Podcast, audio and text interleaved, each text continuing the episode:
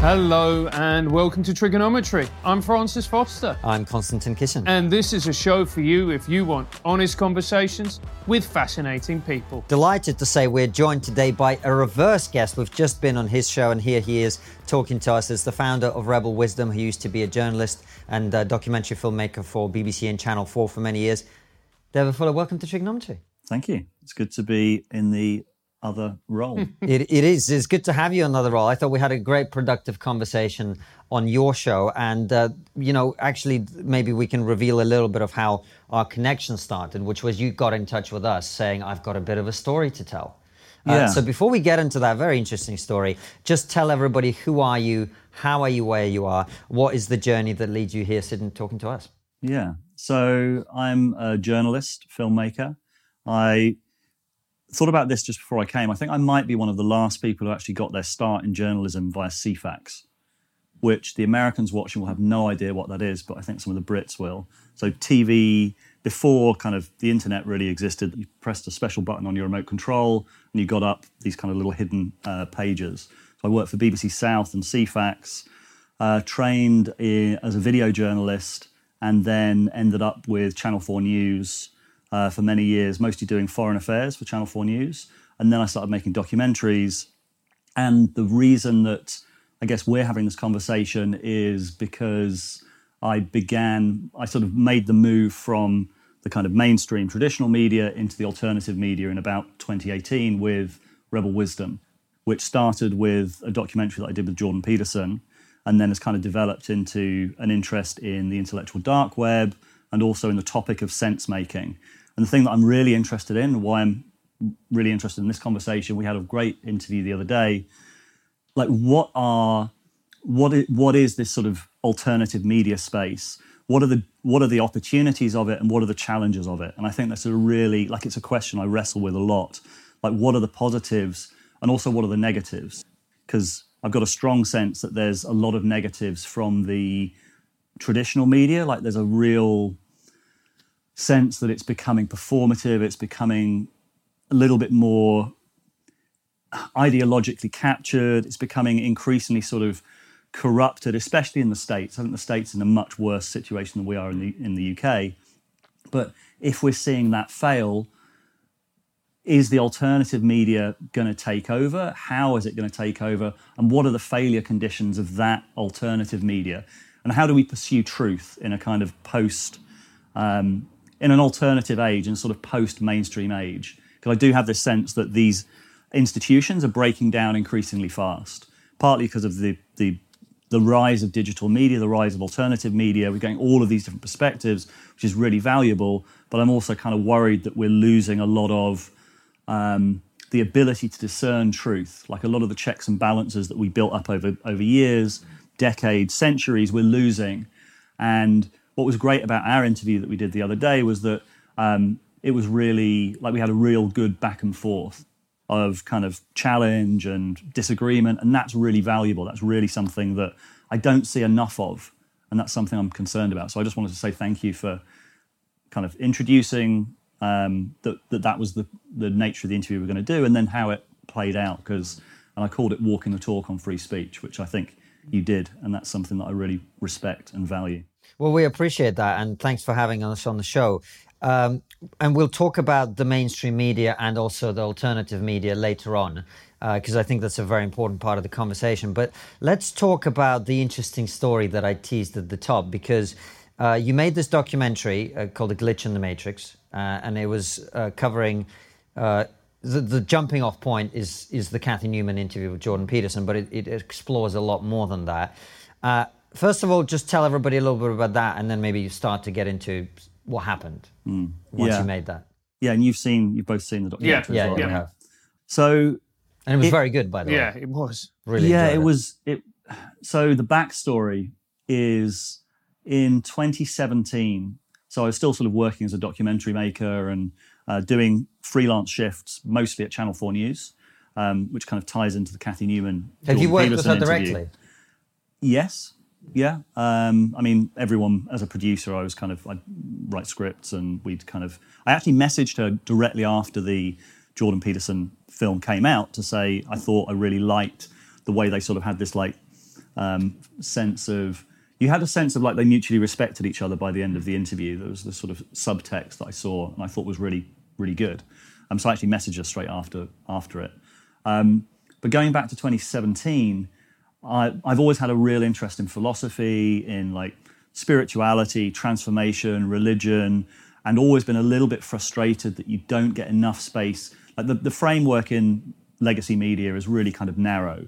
And I'd always kind of thought there's, there's more to it than that. There's more frames, there's more perspectives, there's more um, there's, there's more than we're being shown through like the, the legacy media and the mainstream media frame. And so I pursued a lot of my own interests, a lot of uh, stories about like psychedelic therapy and these in, these kind of like fringe things that I think are really valuable, really interesting that might change our culture at some point in the future. Psychedelic medicine being one of them. Um, but in 2017, I first discovered Jordan Peterson, and my immediate thought was, "Wow, this guy has the message that is just going to go viral." Mm. Like, I, I just had this sense of like, this is exactly what the culture needs right now, because we've lost so much of like traditional values. It's been kind of excluded from like the the kind of I call it like a low resolution grand narrative of the liberal media has like framed those things out. And it was like Jordan Peterson just had this kind of like archetypal force almost of someone who was like channeling something or, or coming with more than just his his own personal perspective. And I think a lot of that has to do with Jung um, the, the psychologist Jung talked about kind of the power of the collective unconscious, the power of the archetypal, and he was really kind of bringing a lot of that into the into the culture, and that has a huge force, a huge power. And I'd done a lot of work around Jung as well. I'd done a lot of study of Jung. I trained as a counselor, and I could kind of see this is this is really vital, and it's also like I'm also aware like the new atheists, the sort of Sam Harris, Richard Dawkins had this whole stranglehold on the culture and it was very difficult to get, when I was a filmmaker, it's very difficult to get films made about kind of religion or spirituality or all of these kind of things because the new atheists, pretty much all the commissioning editors know that they're going to be attacked by the likes of Dawkins if they commission something that says that's on a kind of spiritual topic. So to see someone come along, take on the new atheists on their own turf, and basically, I'd say beat them. Like if you looked what happened online, all of the sort of Sam Harris fans were sort of saying, "Oh, actually, no, there's to dismiss centuries of religious thinking is really naive. And suddenly you had this sort of like, you're an idiot if you think that religion's got any truth to it, to you're an idiot if you think that there's no truth in religion. And I think a lot of that was down to Peterson. So I kind of looked at it and I thought, there's the cultural side, there's the kind of um, political side of Peterson, but I was way more interested in like this, the Jungian side, the synchronicity, the his kind of, yeah, this sort of sense of a completely different perspective of who we are and what we are as, as human beings was something he was bringing. So I was like, this guy.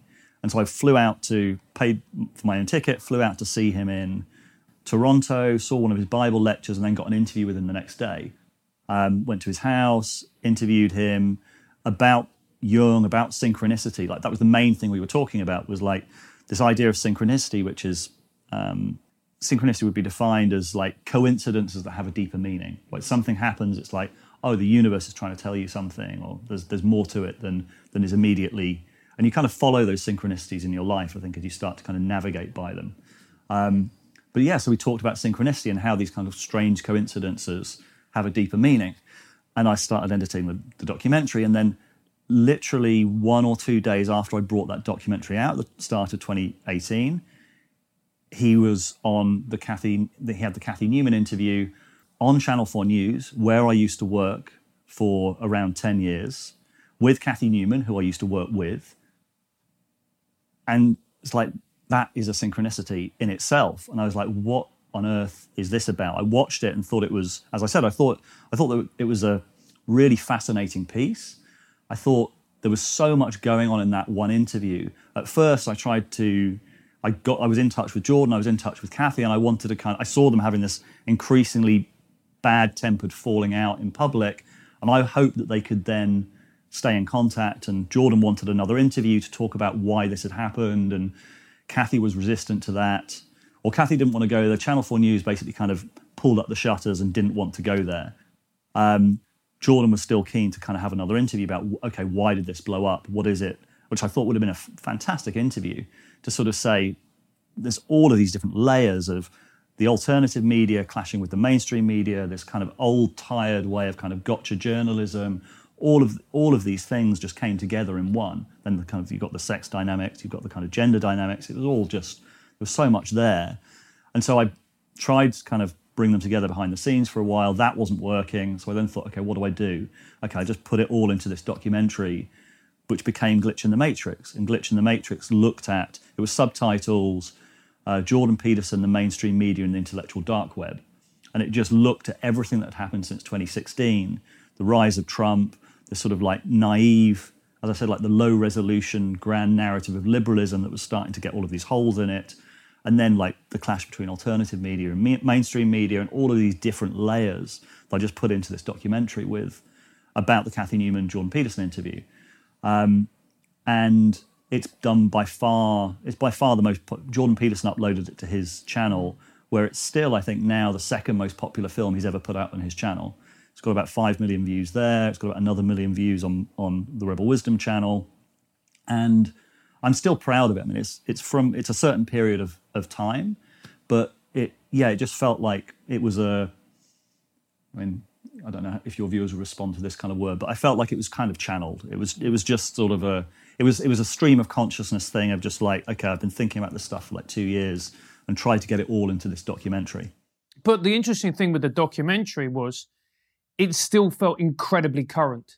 Mm. even though it was from four years ago you still felt as if in a way we haven't really moved on. We are still wrestling with these issues. We're still wrestling with these problems do you think that we've moved on at all or have we just remained stagnated and in a way not knowing how to escape the problems that you you know that you brought to the surface there? Yeah it's a really really good point. I think i think we haven't.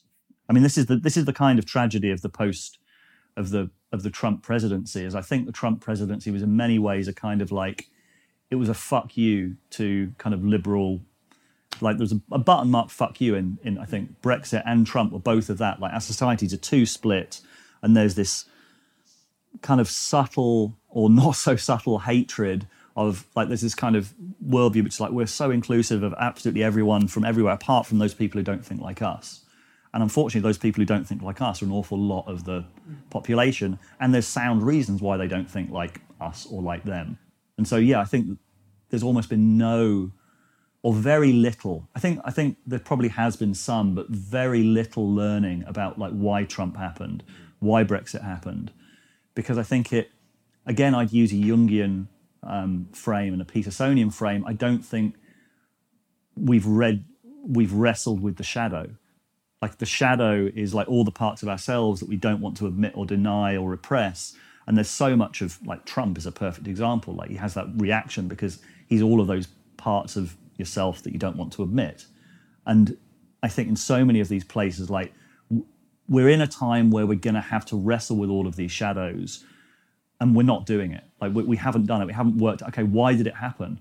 Because the, the question is, why did it happen? It's something to do with with me. And if we don't accept that um, all of these people that we're kind of rejecting, that we're judging, that we're um, demonizing are aspects of ourselves, we're never going to get through. And that's the kind of the key kind of realization that I don't think many people went through after Trump. It was just this sort of sense of opposition, rejection, and very, very little learning.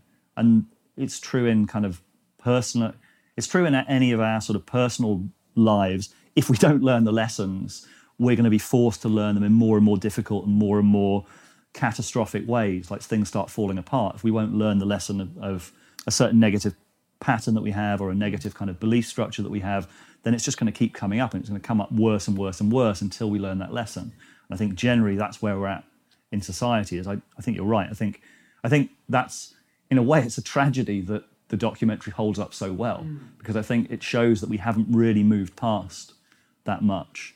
And do you think part of the using the term the shadow, part of the shadow of liberal people is the belief that they're right, and there's an arrogance about that.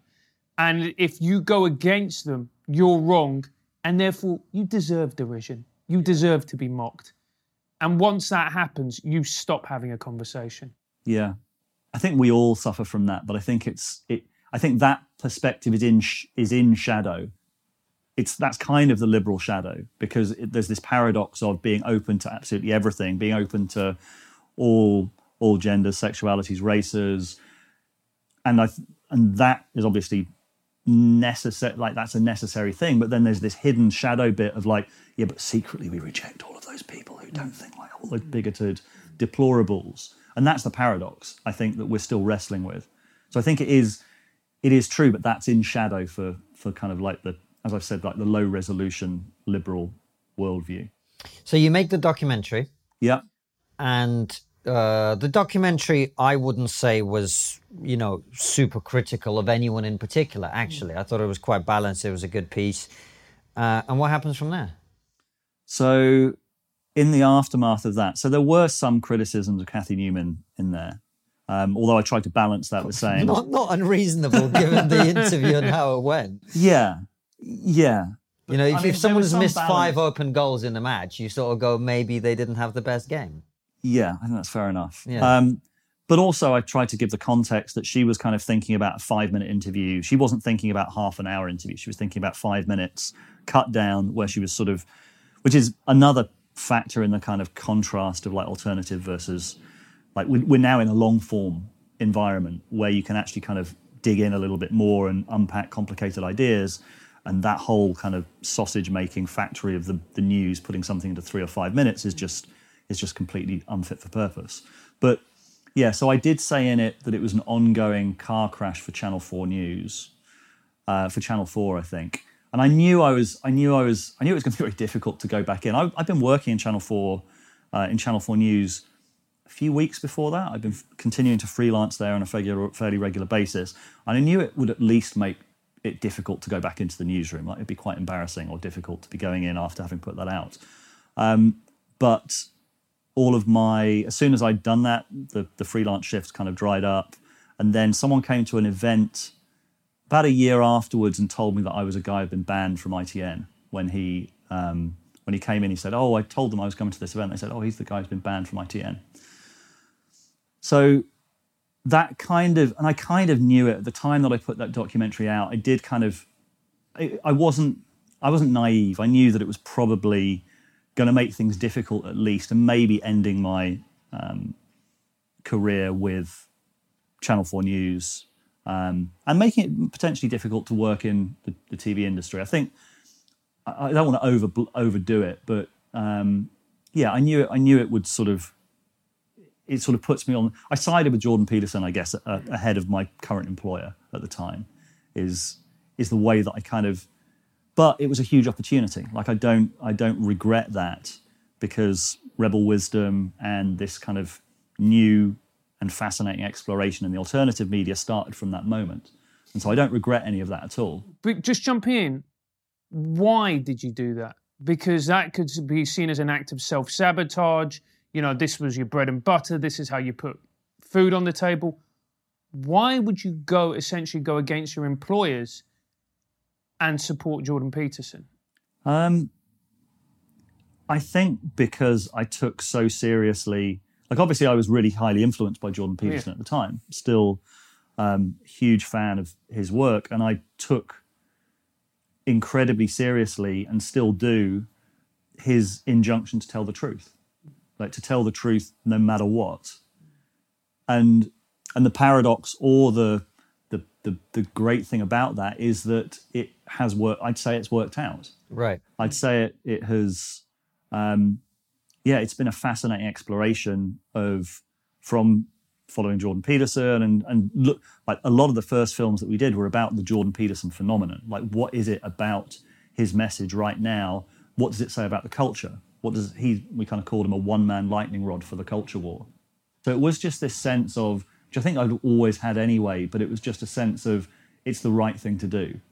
It's the Right. right thing to do. To I, I think I've got something to contribute. I think it's the right thing to say at this moment, and I think it's that that feeling of following that feeling of following truth to me feels like I've I'd say I've made that a priority in my life, and I've tried to kind of live to that as much as I can, um, while also being aware that it can be very you can never kind of tell yourself that's why you, that's the only reason you're doing things because you're going to end up bullshitting yourself. And um, we've all got, yeah, self-aggrandizement and stuff like that is something that I'm wary of. But it is something I've tried to make a, a priority. And I, I, I trained as a counselor, and I know, and, and this was articulated by Jordan Peterson as well. It's like the, the value of counseling, the value of personal growth is orienting yourself to truth. It's speaking truth, it's orienting to truth, and it's it's building on that. And I truly believe that that's our only hope. Hmm. I, I agree. And it's interesting to me because I hear in the way you talk about it a lot of how we think about comedy because we've been not quite the same, but in a similar way, we've pursued the truth by doing this show. And as a result of that, how many friends have you got left in comedy, mate? No, no, he's not my friend anymore. exactly, pretty Uh, much, right? two. Uh, and y- there's no question that our p- opportunities within comedy, the, the comedy world, the comedy industry, have been massively curtailed. But I hate talking about it because I don't feel a victim of that situation. We went into that with our eyes open. We knew it would happen. We thought pursuing the truth was more important. And let's be honest, we've been rewarded for it, right? We have a show that's successful, it's doing well. So none, none, of- none of the three of us want to go and just, oh, poor me, I got cancelled for my, you know, because that didn't happen, right? But at the same time, there's a bigger thing at stake here, which is less so David Fuller, Konstantin Kisin, and Francis Foster, more why is a massive media institution so scared of being criticized? Hmm. They, they quote unquote ban you. Why Yeah. is that normal? Do we want media institutions that do that? Shouldn't the pursuit of truth be the fundamental value of that institution, and that implies a plurality of viewpoints? Yes. I, the thing that I was, I mean, I, I would still say it would probably have been quite embarrassing or difficult for me to go back in there and do freelance shifts after putting that out. Like, I, I don't know if I would have wanted to go back and do, do that anyway. Um, just on a personal level of kind of like, hi. Um, Hi, I think you're an idiot. yeah. Um, but the thing that I was most disappointed about is I thought Cathy could have done a really interesting documentary, like, and I investigating like what happened, because I think Cathy's got a really interesting story. Seeing it from her perspective, she she was a political reporter for a long time. Um, so that's kind of why she's got a lot of that sort of combative style, like trying to catch out politicians. And she'd also worked in Westminster, which is kind of some of the places like with a really strong like old boys network and kind of one of the kind of vestiges of real kind of if you want to say that there's yeah in, in politics i mean there there are still um, very out outdated attitudes kind of and old boys clubs, etc., etc. And I think she could have expo- she could have explained that. And I think it would have given people more sympathy and more understanding about where she'd come from and how she she succeeded as a as a journalist. But also, I think she could have then gone into like, what is the reality of the gender pay gap? What is the reality of like, if you value truth more than anything, then I think I think I think she should have done that. Like, it would have got a huge amount of viewers. But she'd also and I'm, this may be unfair, and I'd be more than willing to have a conversation with Cathy if it if it is. I'm sure she's watching me. I'm sure she is. Um, but also, I think there's a danger because she'd also established herself with a certain perspective. If you look at kind of, she she was writing a book about feminism. Effectively, she was a big campaigner about kind of the the gender pay gap and stuff. So I think it would have been maybe difficult for her to go into that into that exploration if she may have come out with a different view than the way one, the one she came in. But I think I thought that was like that for me was a no-brainer because it was such, it had been such a kind of cultural moment, and then to kind of examine that and try and find out the truth of the things that she was putting to Jordan Peterson, I think would have been a really like that would have been a really interesting documentary. But isn't that just a recurring theme of people not wanting to examine their own actions, their own beliefs, their own prejudices in order to help them grow? Yeah, And we've seen we saw Brexit Trump, but we've also seen it with Channel 4. yeah, and I mean this is a little bit of a segue into the thing I mentioned at the beginning because I think this is increasingly important because if the failures of the existing media structures is are like systematic or they're they're structural, Yeah. um, I think the failures in the alternative media universe are individual because we're all becoming our own brands. And like if you look at on Twitter or even on YouTube, like most of the failure conditions, and I kind of followed the intellectual dark web, I followed like these alternative sense making networks. And most of the failure conditions there are there are narcissism, they're like audience capture, they are the way that conversation becomes performative, they're attracting an audience and not wanting to let that audience down. They're all of because the nature of social media and the nature of kind of what social media is doing to us that Tristan Harris talked about in the social dilemma is it's basically hacking all of our worst aspects. It's playing on our narcissism. It's playing on our desire to be liked. It's playing on our um, the way that we have certain views to appear because of how they appear rather than what we really think. And I think we get this kind of gap open up between what we truly believe and what we want other people to think we believe. All of those things, and that is where my concern about the alternative media is because I think we all have those. We all have those kind of um, negative characteristics, and I think they're being increasingly weaponized against us in the in the social media landscape. I want to get into that. I'd just like to say at TRIGGERnometry we don't have that problem because we let our audience down all the time. And uh, by the way, like and subscribe. Exactly. Hey Francis, do you like Martians? Well, I work with one, don't I? Would you like to have an immersive experience with a Martian? Are you going to get me drunk on the vodka in my like last time?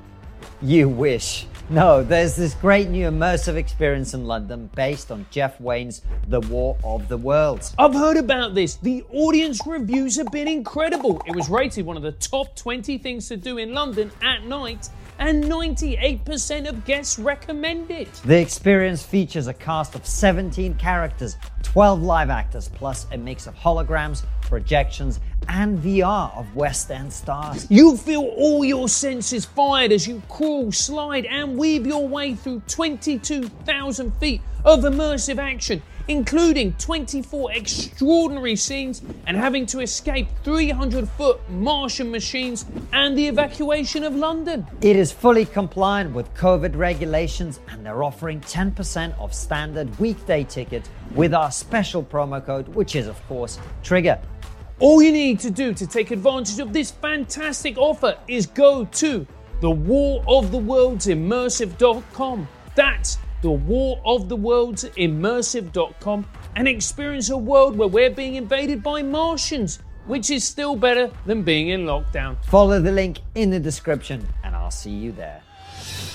Before we get into the problems with alternative media, and we're not going to shy away from that at all. Mm. Let's. You talked about the systemic and structural problems with the mainstream media. Now, they've been talked about endlessly in these sorts of conversations as here's the problem. Mm where does it come from? That's what I want to know. Why did the media suddenly get broken the way it did? Mm. I think I think we're in a slightly different situation in the UK than we are in the US. Like in the US last year, I did a series of films called "What the Fuck Is Going On." um, what was that about? Well, um, it was mostly about. So there was a whole series of like kind of major incidents within so many American media organizations. Yeah. There was the the James Bennet had to leave the New York Times. He was the, the comment editor who commissioned that op-ed uh, by Tom Cotton about uh, troops on the streets. I think Bari Weiss then then left. Mm-hmm. Um, Andrew Sullivan left New York Magazine, and Matt Taibbi, uh, kind of left-wing journalist, talked about he was aware of at least like ten revolts within newsrooms. And in the States, the way that that was written up, mostly by Bari Weiss, was that there's a new generation of um, journalists who care more about harm than they do about truth, effectively. Mm-hmm. So a lot of the a lot of the criticism of the Tom Cotton op-ed was it's putting our uh, other it's putting journalists of color at risk on the streets, which is kind of a, a, a bit of a leap to, to to make that point. But effectively, activism in journalism, a different conception about what journalism is for, and a different set of values. And there's this kind of real generation gap. But because of the nature of that generation gap, because of the nature of those attacks and the nature of the criticisms, they're very hard to to argue against. And Bret Weinstein will talk about kind of how powerful that particular worldview whether you want to call it kind of weaponized wokeness or social justice activism or whatever, inside institutions is very hard to defend against. And so I think that, like the New York Times is no longer the paper that it was in many ways. It's no longer the same organization, even though it's got the same kind of thing on, same name on the, on the mm. masthead. And I think America is further down that line than, than the UK, from what I can tell. But I think it's partly, and then you've got this other kind of factor of like, I think it's also financial, like because there's less and less money there as well. You've got a lot of people going onto Substack. You're losing a lot of kind of really good journalists from from the institutions as well because they're leaving and setting up on their own. So I think that's kind of increasing the kind of decline of the of the media. And then you've got this sort of sense of journalists basically the world is getting more and more complex, but they're still positioning themselves relative to other journalists. Like there's a groupthink that comes in. Most of the time, they're positioning themselves in terms of what they think other journalists are going to think of them than than necessarily following the truth. But I don't think it's. I don't think. I often find myself in the position of kind of saying it's not as bad.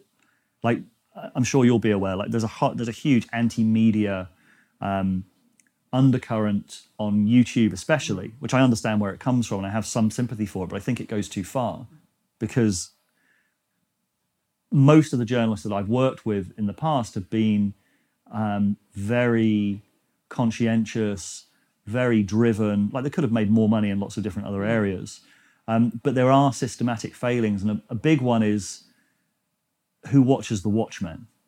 It's kind of this idea that over time journalists have been used to being kind of the the people who judge, the people who decide, the people who are the gatekeepers, but not really asking themselves whether that's um, whether they're qualified for that effectively or who gave them that power in the first place. And that power without responsibility, I think, becomes corrupting. And now there is more scrutiny, I think, on media than there was. And and again, I, I say it's not as it's not catastrophically bad. And I think a lot of good journalists are good, but there are systematic flaws with the with the system that I think are becoming ever more clear. And do you think part of the problem is what you've just said, but it's also when a business, because they are businesses, and they're struggling to monetize themselves and they're struggling to be relevant, they're automatically going to go for the lowest common denominator because it, it will ensure clicks and view and views and all the rest of it. Yeah, no, you, it's a really, really good point, and it's one I shouldn't have missed out. Thank you for. Um, that's what I'm here for, mate. Awesome, and that's that's part of the that's part of the economic problems with the is that, and that's that's to do with if you put out articles, say you're um, the New York Times, it stops being in their business interest to challenge their audience. Because especially if you've got a subscriber model, it's much easier for someone to be like, "Oh, you just put out that article that said Jordan Peterson wasn't a monster. I'm gonna I'm gonna unsubscribe." So they, they're increasingly, the business model is increasingly rewarding them, playing to their base, giving their base what they want, not challenging them. The more they challenge, the more it's not in their financial interest. And I think that they're subject to the same pressures that I think alternative um, creators are. I think it's often, I think that problem is often worse in the alternative environment because it stops being in your interest to kind of really have a kind of 360 degree set of perspectives. Um, but yeah, I think as it as it spirals down and the smaller and smaller pie, I think you just you just start to kind of reward. People don't like to be challenged, and that's sort of the the, the other big problem with social media that is also uh, affecting the the big news organizations is, and this is something Tristan Harris talked about. We're optimizing. Social media is optimizing for outrage. It's optimizing for any kind of response that keeps you kind of engaged and outrage, righteous outrage, outrage porn and what he calls the race to the bottom of the brainstem. Like we're bypassing our kind of cortex, we're going directly to kind of like the limbic system and kind of like getting you into a fight or flight kind of mode because it because it rewards engagement and gets you kind of into a like oh, I can't believe they said that I'm going to do that, and that's happening to to the big players as well as the small players. Mm. Yeah, and at the bottom of it is a death of nuance. Yeah, where what we see now is every media outlet, with exception of a small selection, it's just advocacy media. Yeah. You know what they're going to say before they say it. So this is what I was trying to get at earlier with my question, David, because you talked about where we are now, Substack, and all that sort of thing. But there was something that happened before that. There was something that happened that by 2014, 15, people in the media decided that their job was not the reason that you're no longer welcome at Channel 4, the pursuit of truth. Their job was activism. Their job was to stop Brexit, let's say, or to stop Donald Trump being elected, or to, to stop Remain, or whatever it was. It, their job was to campaign. And so when we talk about you know the the New York Times versus alternative. The, the, only thing that I see as a distinction, and yes, we're all subject to the same pressures and, and pulling and driving factors. People like us don't pretend that we're neutral. Cathy Newman pretended in that interview to be neutral while not being neutral, to put it very mildly, right? And that is a change that I don't know. And I was curious to ask you about it because you were a journalist in that world for a long time. When did that shift happen? Maybe we're just making it up. Maybe you're thinking the good old days that never actually existed and everybody was always partisan. We've always had a partisan media in this country. We have newspapers that are right wing, we have newspapers that are left wing. Am I idolizing the past here by saying it wasn't always like this? No, I think there was a shift at some when, and I can kind of remember it because I think that that shift is also connected to social media. So I think one of the things that the, the growth of alternative media has done is shown up the bias of the mainstream. Yeah. Like before, there was this kind of like objective view from nowhere, voice from nowhere affectation that increasingly is obviously like, oh, that's a that's a thing. That's a that's a game, and it's obviously kind of it's it's more and more transparent that that's going on. But there was a there was a time where the the anchors, for example, or the reporters at Channel Four News or any of the, the, the big news organizations were allowed to have their own perspective like they were allowed they were increasingly kind of liberal liberalized rules around you're allowed to kind of ha- campaign on twitter. You're allowed to have a you're allowed to have a persona that's not just um, that's not just purely independent. So i think there was a there was a deliberate and i think a probably a, a, a, valid decision made at some points by kind of the editors to say okay this we, we need them to compete in this in this kind of information economy so therefore, that we're going to have to allow them some more limit, some more freedoms on social media to kind of have their own opinions, and that definitely happened quite a while ago. Uh, but there are still different regulations as to what you're allowed to do on screen versus what you're allowed to do in social media. So there's, there, there's almost, and that's another part of the problem is there's no Ofcom regulation of something like like YouTube. There's no regulation of stuff like like Twitter um, and I think they kind of adapted to that by saying, yes, you're allowed to kind of campaign on these different issues. Um, whereas there are still Ofcom and there are still there is still regulation on, especially on broadcast news in the UK, in a way that there isn't in the US. But yeah, I think they did actually make a specific decision to say, no, we've got to compete in this kind of information economy, and now we're going to take the shackles off in terms of what you're allowed to say. And we've now moved into the social media world, the, the, where everybody has got a slice of the pie, or at least a chance of a slice of the pie.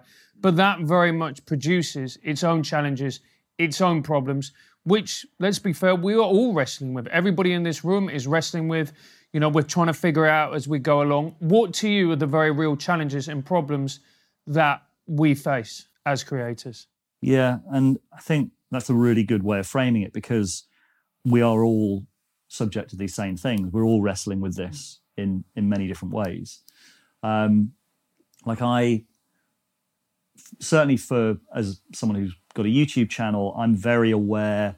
Like I, I wish I was less aware of like the comments, for example, like caring what the comments think. I know we talked and you guys said you're less worried about it because of your comedy background. You're kind of used to being kind of heckled and people. Yeah. Mm. But I, I feel that as a kind of like and I don't want to. I, I, don't want to kind of feel that as a. But I'm. It's it's like I've got an I in the back of my head. I'm kind of know what they want and what they don't want, and I tried to not let that affect me. And I do put out things that I know are going to challenge the audience, and I'm quite. Ha- I'm getting more and more comfortable with doing that. But I know that that's something I don't feel entirely comfortable with.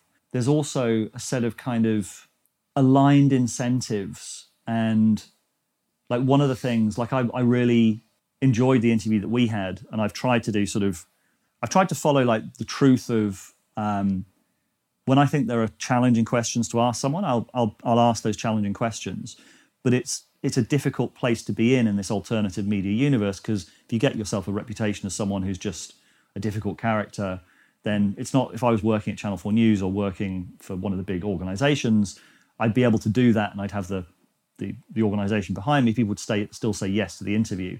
Whereas if you get yourself a kind of reputation as being too challenging and the alternative, people can just say, no, we're, we're not going to do an interview with you.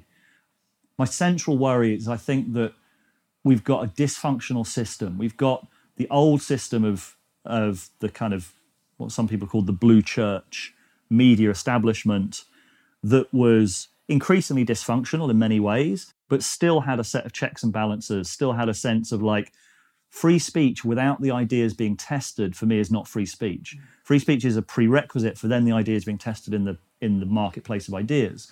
And what I see coming along in the alternative environments, we've gone away from one system. We're kind of we might at some point have a decentralized way of approaching truth. Right now, I think we're in this kind of no man's land where a lot of the alternative narratives are not showing up in the in the mainstream, but they're not being challenged in the alternative as well. And I think the system's like really broken. I know we we talked. Um, we did a series of films about London Real Mm. earlier in the Great guy. great guy, yeah. about how much I admire Brian Rose and um, Love you, Brian. one- yeah, love him. Uh, Two percent, I think he's got in uh, for London Mayor campaign. But um, It's not So- bad. actually, he's just grouped with the others in three percent. um, but yeah, I mean, the reason that I was interested in that story was because he had on David Icke at the beginning of the of the pandemic. David, I, I'm sorry to interrupt. I'm just aware uh, the channel we're talking about uh, used to be a YouTube channel, did interviews with people, and then when the pandemic hit, they started doing conspiracy stuff, basically. Yeah, yeah, yeah. That's a good summary. They had on David Icke uh, at the beginning of the pandemic. He said COVID is a hoax. Um, it's caused by 5G.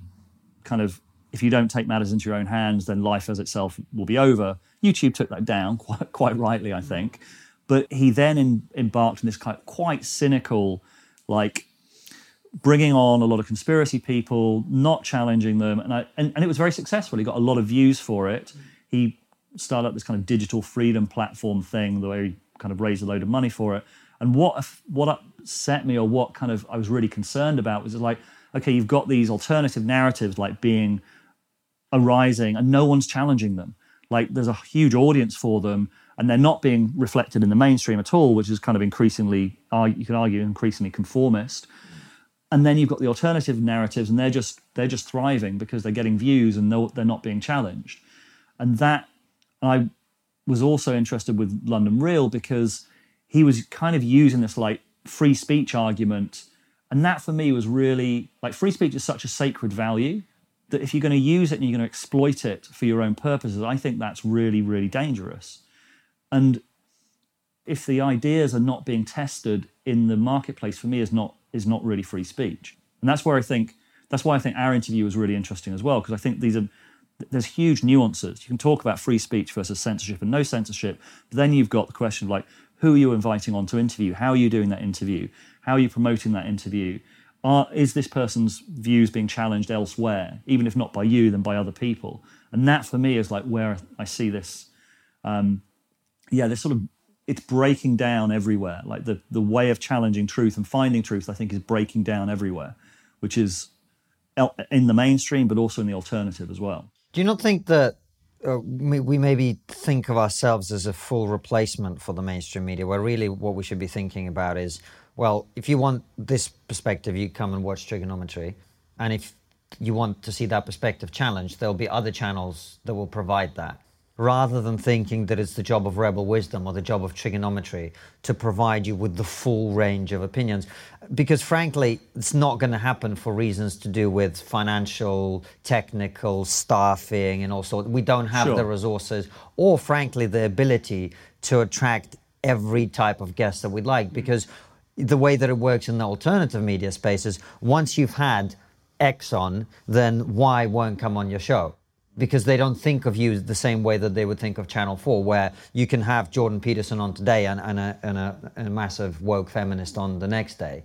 It just mm. doesn't work that way in our space. And so to expect you or I or Francis to be able to do that is unrealistic in the first place. Mm. Yeah, I think we all have to make our own, follow our own conscience in terms of the people that we're having on and how we're doing those interviews. And I do think, I mean, just just the sheer size and scope. Like we don't have the ability to to to kind of do a proper news job.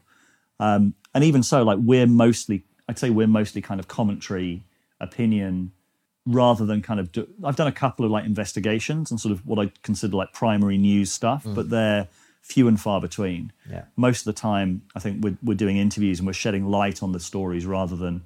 Um, but I mean, the, the point that we that we kind of clashed on in our interview before was about the interview with with uh, Sucharit Bhakdi and whether putting on someone who was critical of the vaccine meant that you had an obligation to put on someone who was pro-vaccine. Yeah. I mean that's an open question. I wasn't. I was asking you that as a question as to whether that that for me, and that in the end for me comes down to an individual conscience thing and th- then being aware of like what's the drive why am i doing certain things am i doing this just for the just for the sort of the amount of views which is always going to be a factor. I mean we're not going to put on interviews that get no views. I mean that's always going to be a factor. But then is that is that warping my decision of who to get on? Do i feel an integrity in the way that that is that's happened? Do i feel i've got the the amount of intel um, background of research to be able to challenge this person, to be able to like, to be able to evaluate their claims, all of that sort of stuff. Um, but it depends what your objective is as well. Like for me, I think I've still got a very um, strong set of I don't know principles that I kind of built up over say 20 years doing journalism that maybe aren't even appropriate for the new alternative world. That's a that's a kind of inquiry I'm I'm involved in.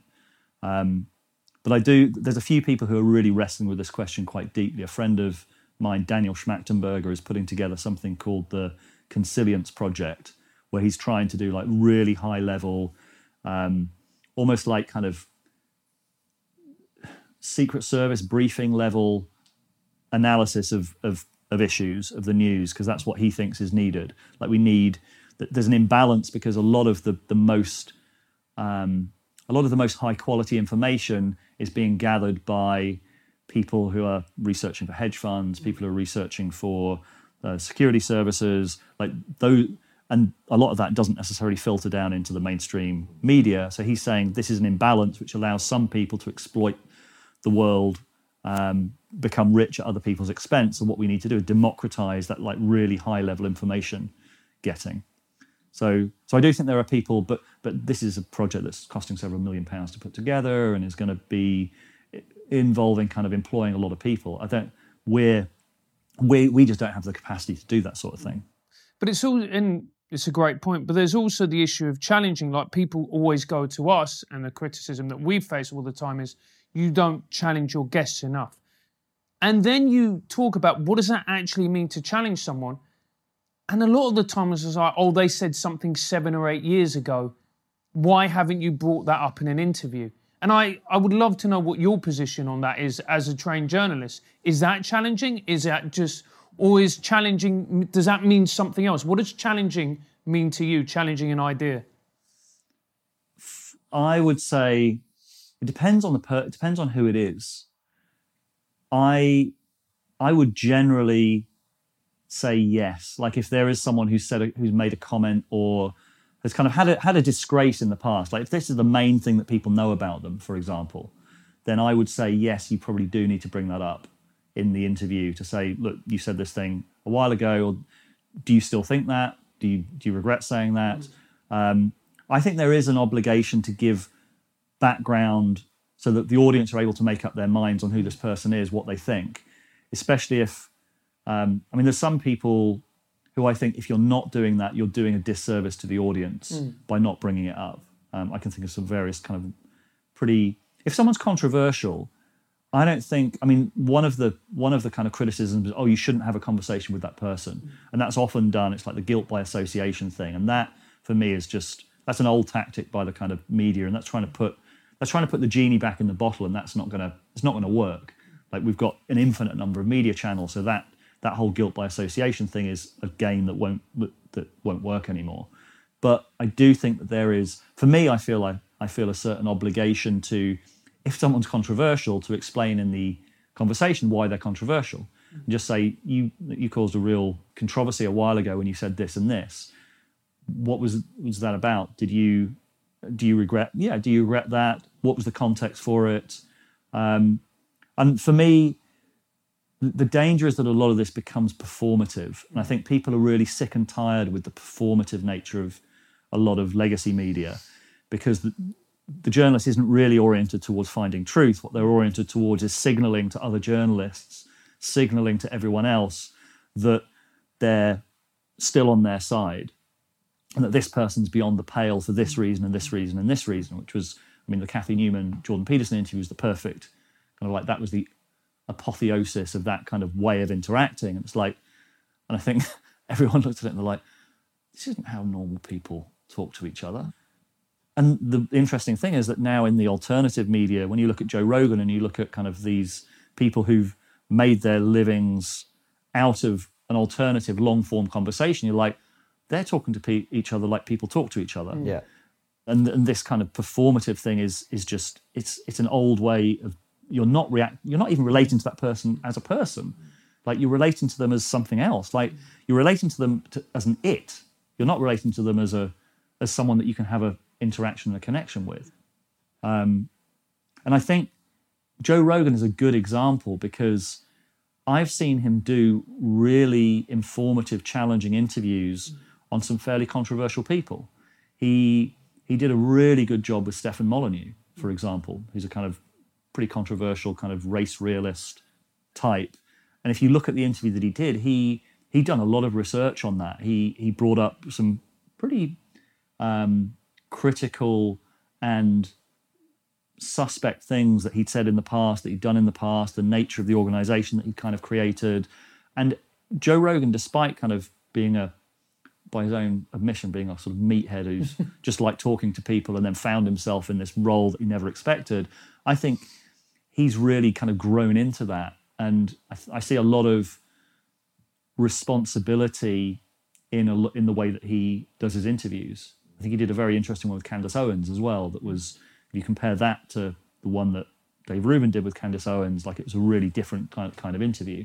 And I felt like she she struggled with a few of the, the follow ups. Um, so I think there is a way of doing it I think you need to avoid being stuck in like the performative mainstream, like I'm just doing this to signal to everyone else that I'm a good person, you're a bad person game. And the other side of I'm never going to ask anyone a, a difficult question or I'm never I'm just going to let them speak.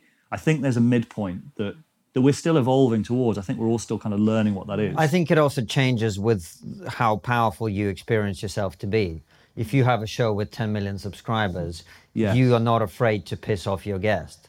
Mm. If you have a and also with there's more pressure on you from like this is the other thing i think joe rogan is under scrutiny from youtube and from like i think he he is also slightly forced to do that like i think that's why he doesn't have certain guests on because people take notice of who he puts on Yeah. so i think that's the other weird thing is that the journalistic obligations grow as your channel grows in a way at the moment as well Yeah, and you know, I think we all experience it. I think the bigger we get, the more we. But but also, you know, the the, the problem is as well is a lot of us who are doing this don't have any journalistic training, right? So we don't. We we feel our way through the whole thing. Uh, but actually, I wanted to come back to your thing about comments because I think this is a really important conversation to have. And Rogan is. You know, he's got his way of dealing with it, which he says just don't read it, which I, I don't buy. Uh, I don't. well you don't think he doesn't read them I don't think he doesn't read them, number one. And we've seen some evidence of that. His first interview with Jack Dorsey, for example, was a good example. Yeah. He did an interview with Jack Dorsey, got a shit ton of pushback, and suddenly, bam, Jack Dorsey was back on the show with Tim Pool and Vijaya Gadde Mm. Yeah. uh, being grilled, right? yeah So he that's clearly, a perfect example yeah. that, that interview So he first of all he does read the comments, uh, clearly, or someone does for him. But the other thing as well is, you know, you, you talk about how the comments affect you, and we as comedians are less. Of, I, as I, I said, I said on your show, we have a tremendous amount of respect for our audience. We really do. But at the same time, I don't even believe that the comments under this video are necessarily from the fans of the show. What will often happen with an interview is you'll get people coming along who either love or hate your guests, who don't follow your show, and who comment on that video. And actually, you know, one of France's uh, ex girlfriends said this. She said, Have you ever commented on a YouTube video? Do you know anyone who's ever commented on a YouTube video? So the fact that 10 people or 100 people, even 1,000 people who've left some comments under this video right now are representative of our audience, to me, is a complete misnomer. Because very often what you'll have is uh, loads of people upvote a video, very few downvote it, and yet all the comments are negative. And you're going, well, that doesn't make any sense. And the reality is, you know, people who, who comment are the people who feel the strongest, perhaps. That's one interpretation. Does that mean that that's representative of the public reaction to an interview? I don't think so. So to me, yes, there's some gold to be dug out of that, but you have to recognize that it's not representative of the audience. And that's why, you know, uh, Peterson and Rogan, to me, are inspirational in that way, even though I have disagreements with both of those men on many things.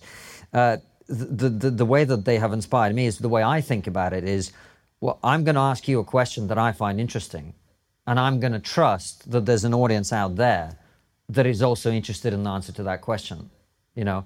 And I think that's an approach that does that mean that this channel, will, as a result, will be neutral and unbiased? Well, of course not, because I'm biased and so is Francis and so are you. But at least it's honest right? It's then honest. I'm asking the question that I really want to ask you. Uh, and I think that's maybe where the, the, answer lies to some extent, is just to go, what's the question I want to ask you? And let's find out what you want to say about it. Um, so, yeah, I, an audience capture is a thing that I think a lot of people are concerned about it, but it, it I, I don't think audience capture and allowing yourself to be captured by the audience will ever work, actually, in the long run. It's a very poor long term strategy. It also depends who you're. I think you're right. I think the comments often are the most reactive, the most triggered people who've re- who've seen that particular thing, and they're often not representative of. So we have um, a membership, like we we've got about a thousand members of of Rebel Wisdom, and the conversation with them is so different from the conversation that goes on in the in the comments. Mm, right. And I I think that's because we've put out a lot of different films over a long time, and I know kind of what sort of background a lot of them come from. I think if you have, and that is far is a far bigger um, influence.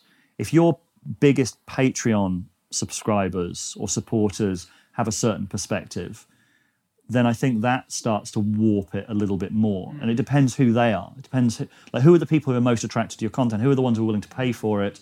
who are the ones like especially if you've got like really high value tiers like say you know we have we had quite a high value one at one time and we got rid of it i think that starts to have a real impact on you if you're and if you're framing your if you're framing your show in a certain way and you attract a lot of people that like i'm very glad with the audience that, that we have like that for me acts as a kind of dampener on where if we were to sort of um, take the comments too seriously because I know that, that, there's a much more considered group of people who have invested more time and more energy and more money in in supporting us. Mm. And we, we have the same thing. I mean, you t- this the whole financial side of this is very interesting because uh, we are sitting here recording this in mid March. Uh, we probably lost about ten to fifteen percent of our income that we had from subscribers in the last couple of months because we came out very strongly uh, when the whole Trump thing, Capitol thing happened. And we were very clear about our view on that, and deliberately so, because we know that the core audience that we have are people who are interested in sensible, balanced conversation. Uh, and if that means that over time there's ups and there's downs, we'll live with that. You know. Are you sure that that's was the, the yeah, reason? Yeah, yeah, yeah, yeah, yeah. Uh, and so, and that's and that's fine by us. You know, but I think I think that's another.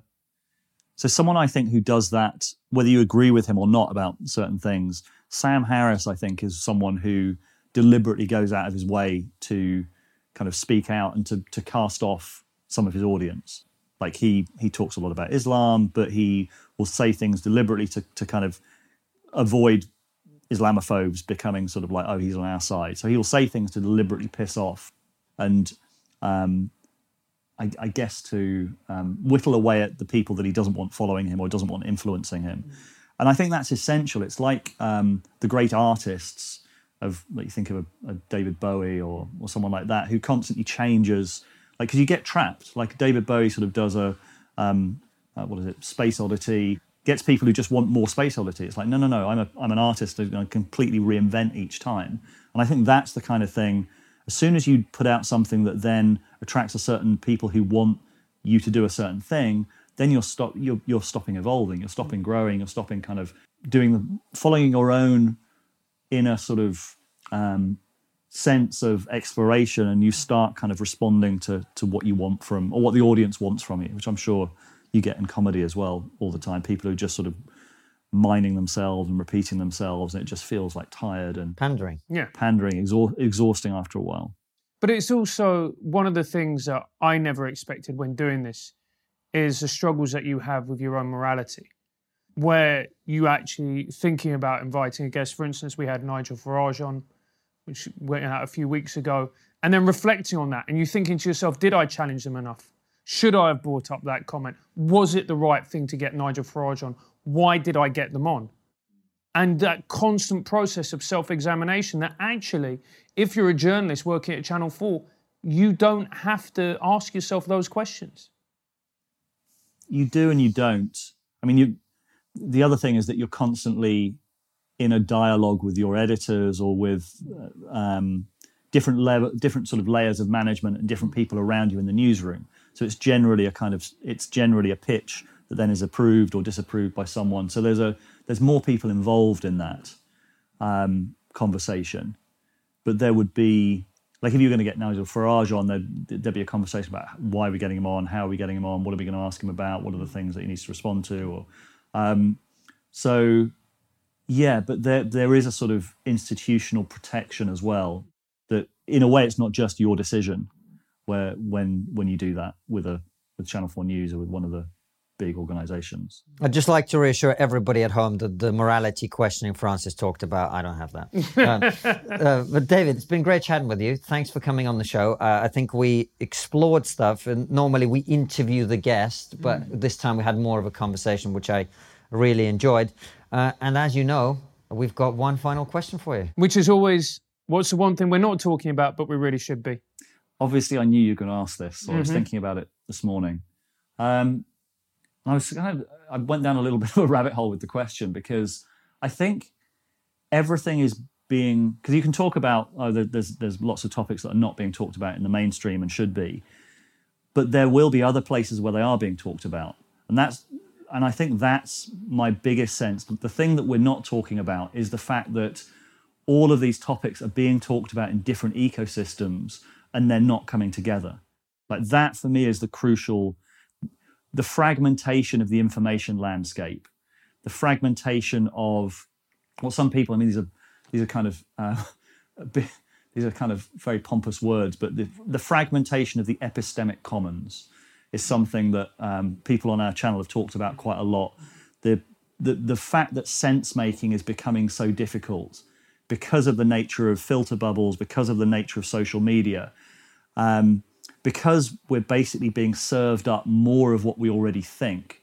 Like that's the real tragedy is that we're being locked in and we're not really aware of it. We're not because it's being warped around us, we're not being aware of the fact that it's actually easier and better for these big, incredibly powerful algorithms driven by some of the fine, by the most kind of sophisticated technology we have, are just building these like prisons around ourselves. And all of the, all of them are just basically basically keeping us what we already know. It's like, oh yeah, we already hate those, we still hate those. More outrage porn about how the other side are crazy, the other side are wrong, and this sense that those bubbles are getting further and further away from each other. And so I think, what are we not talking about? We're not, a- any subject that I can say we're not talking about is being talked about somewhere in some hmm. bubbles. And there's ecosystems that grow around, like, even like forbidden truths that the mainstream are not talking about. But then there's a danger there because that becomes another ecosystem that isn't challenged as well. So then, so that's my, that would be my answer to that. I think an understanding of how fragmented we are, how broken the system is for coming together and connecting with each other, and the fact that social media has kind of weaponized. I'll use this one example because I think it's really, really useful. So, Jonathan Haidt's work, and I know you're familiar with Jonathan Haidt, amazing social psychologist who talks about why good people are divided by politics and religion, says that a lot of our views are essentially temperamental. conservatives tend to tend to rate higher in order, liberals higher in openness, and and the reason for that is that we need different proclivities, we need different temperaments. We're mm. effective in tribes. That's how we've evolved to be effective in tribes.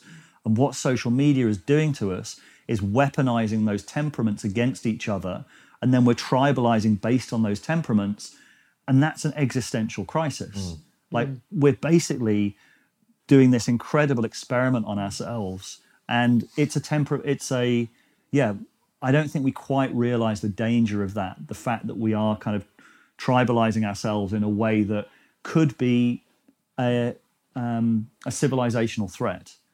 And so that's the thing i think is being talked about. And i think the, the documentary the social dilemma on netflix was a real first step. And i think we're starting to kind of have a conversation around oh wow in the same way that we started talking about smoking being really dangerous i think we're now starting to realize that social media is dangerous. But i don't think people realize quite how dangerous it is and quite how because because it's changing the nature of everything we're perceiving. Hmm. Like we're all in different worlds and you can't you can't run a society if you can't agree on what's true. You can't how can you solve any of the problems in the world whatever they are if you can't agree on that they're problems? But there's so many different views on climate change there's so many different views on so many of these major issues. So until we figure out how to fix the information landscape we're not going to make progress on anything else And on that upbeat note, thank you very much, David, for coming on the show. If people want to find you online or on social media, where's the best place to do that? uh, rebel wisdom uh, follow me on twitter check out rebel wisdom um, and check out the interview that we did together because i think it was a really good interview and i, I bigged you up at the beginning so i'll big you up now um, yeah i was really really pleased with the, the conversation we had and walking the walk on free speech and long may it continue Thanks for coming on, David. Uh, make sure to follow the links, will be in the description of the video. Uh, thanks for watching, and we will see you very soon with another brilliant interview like this one or a live stream. Take care and see you soon, guys.